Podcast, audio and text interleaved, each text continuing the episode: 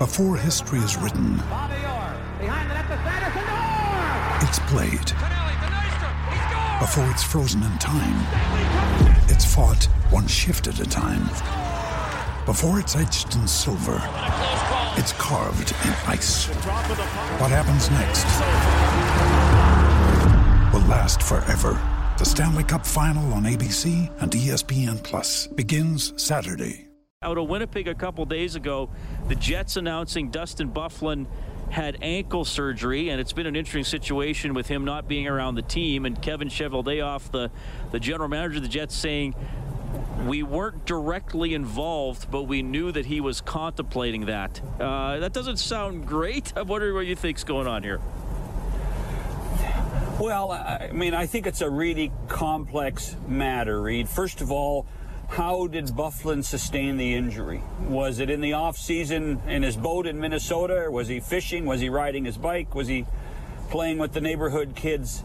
Uh, that changes a lot of the perspective. If he wasn't working out and the injury wasn't sustained while he was doing quote unquote uh, practical hockey exercising and, and training, uh, then there's a huge issue. It's a huge issue about money. It's a huge issue about uh, how he gets on uh, LTIR. It's uh, it's really really complex. And when you consider from the beginning of the season, uh, we've all been aware of the issue with Byfuglien and whether he wanted to play or not.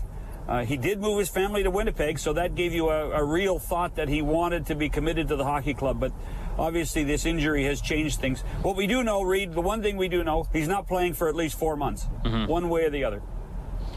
Yeah, which is uh, we're going to as soon see, and I should mention as well another note from the Winnipeg Jets, and a lot of people uh, in oil country. I'm sure you've heard about this, but I, I should want to touch on it here. Uh, Mark Letestu and uh, John, I've known Mark since he was uh, 16 years old, playing Junior B for the St. Paul Canadians. The Jets announcing he has myocarditis, probably uh, about six months to get over that, but he is expected to make a full recovery. This is an inflammation of the heart which can reduce the heart's ability to pump. And I thank the uh, internet and some other reporting for that because uh, I'm no doctor. But Mark, one of the good guys in the game, and uh, the Jets brought him in for a bit of a veteran presence. So uh, he's going to take it easy for a while, and uh, hopefully he's uh, his his life and his hockey career resumes as normal after that. You, you know what, Reed? Uh, Mark Letestu uh, is a real testament, and it's a real testament to his character. Uh, that no matter where he plays, there's a ton of loyalty. You know, even in Pittsburgh, where he had a, uh, some time. Columbus, I know the people in Columbus uh, absolutely loved what Letestu did on and off the ice. Obviously, his time in Edmonton and being an Alberta boy made, I think, made a difference for him.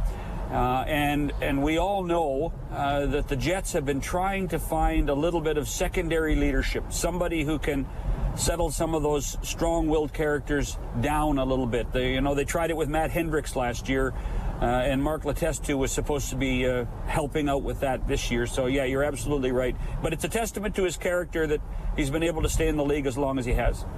John Shannon joining us on the City Ford Faceoff Show. We get you ready for the Oilers and Penguins coming up at 11 o'clock. First half of a doubleheader here on 6:30. CHED Eskimos and Rough Riders are at two. John, the Penguins. You know, Bob and I were talking about the star power in this game in the first half hour of the show. Obviously, Crosby and Malkin leading the way for the Penguins. The Oilers roll in with McDavid and Draisaitl. Uh, Pittsburgh has been. I, I, I kind of I, I kind of group everything coming out of the the lockout, the 0405 lockout together. Since then, we've seen the Penguins make the Stanley Cup final multiple times, win three times. Chicago's won three cups, uh, a couple cups for the LA Kings. This season, though, uh, you know, the LA Kings don't look like they're going to be a very good team. We'll see which way it goes for Chicago. To me, they, they might be competing for a wild card spot, sort of the same category I thought the Oilers might be in before the season. We'll see how that develops. But the Penguins have, have kind of kept plowing away. They maybe haven't had, at least me observing it, a, drop off like maybe the Blackhawks and the Kings have had or might be on the verge of having. How, how, do, how do you see that in the Penguins' sustained success? success? Well, even if you look at the decade, uh, Reed, uh, you look at this decade when when there are the the three teams with multiple cups, Chicago, LA, Pittsburgh, the resilience of the Penguins and uh, the ability of whatever manager, whether it be Ray Shero or Jim Rutherford, uh, to go and adapt and, and make changes so that this team can still play competitive hockey um, is truly amazing. Um, they probably better than anybody in the league have managed the cap better. Uh, they've you know they've juggled it. Uh, they've uh, worked it in so that in, when they were forced to get rid of veteran players, they had young guys in Wilkes-Barre, Pennsylvania, their AHL team to come in and, and supplant them. Uh, I, I, think it's a real testament to this organization how well and how consistent uh, they have been over that period of time. And uh, when you do look at LA, and I, you're you're a, you're a cup half full guy on Chicago. I don't think Chicago has any chance right now of making the playoffs. Uh, they're just they're just not strong enough. I think the Oilers are a much better team than they are. Um, but when you look at LA, Chicago, Pittsburgh, the multiple Cup winners of this decade, um, and Pittsburgh's still in it, and Pittsburgh can still do it.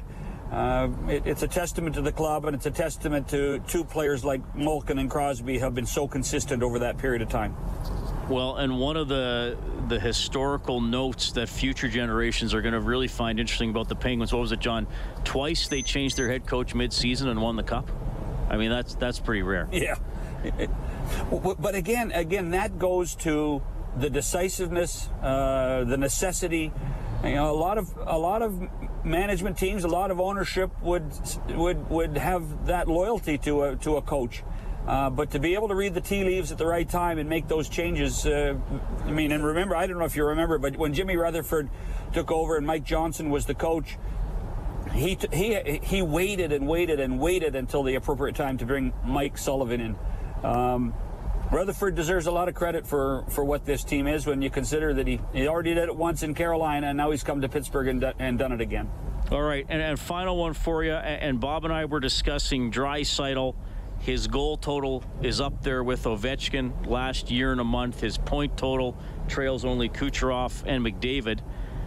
Has the rest of the league taken notice of Leon Draisaitl? Well, they've taken notice. Have they taken notice of him to the extent that they should? Like now we're how we're talking about him in oil country. Uh, it will never happen, Reed. It will never happen to that level. Um, it's it, it's it's just not you know physically possible. If they played more games against Eastern Conference teams, maybe yes. Um, if they played more national games, maybe yes. Uh, but uh, this is one of those classic cases where you have to appreciate the superstars that play in Edmonton, in Edmonton, um, and don't and really in many ways you can't worry about the rest of the continent uh, giving them credit. Just go and steal the points and and get out of town. That's really the most important thing. It's as good a one when you think about it uh, Crosby and Malkin today McDavid and Draisaitl are there if, if Malkin's healthy are there any better one-two punches in the league than these two teams today no this is great yeah this is this absolutely and well and I think the Oilers I mean second and fourth in scoring last year both top three this year. You, you can't argue with that as a as a one-two punch. Well, well to, here, here, and here's here's the one point I want to make about that, Reed. This game is seen only in Pittsburgh, and it's seen on Sportsnet West. This should be in both countries on national television.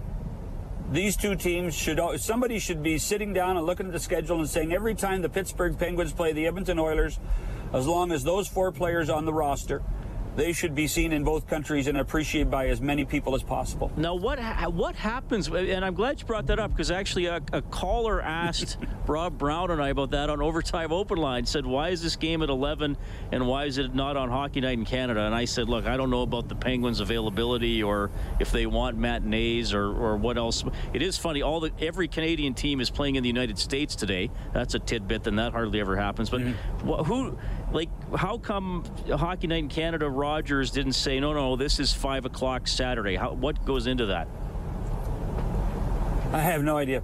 Okay. You, you know, I mean, it, it, it, beca- it, it no, it, but it, because it, it's dumbfounding. It is truly dumbfounding. This should be one of it, like like uh, when you ran. I ran Hockey Night in Canada for a little bit, and and when we would peg, we would peg certain games. Every Toronto Montreal game Saturday night, uh, Vancouver, Toronto, Saturday night. Well, this is one of those nights now with with these players Uh, this is a, this is a national, and maybe it should be Wednesdays. They have a you know they have a Wednesday night national game too, or a Sunday night national game. But this should be a national game in both countries. This is not just on Hockey Night in Canada. This is on NBC Sports Network too. When we think about getting recognition beyond you know the big five or six teams in the United States, because there's a good chance that uh, that Connor McDavid's going to make a mark in the playoffs, and people are going to be introduced to him in the United States then where they should have been introduced to him in November. John, always great to have you on. We'll touch base again Monday on the Face Off show for the Oilers and the Coyotes. Enjoy this one, man. It's going to be fun. Going to be fun, absolutely. Have a great day, Reed.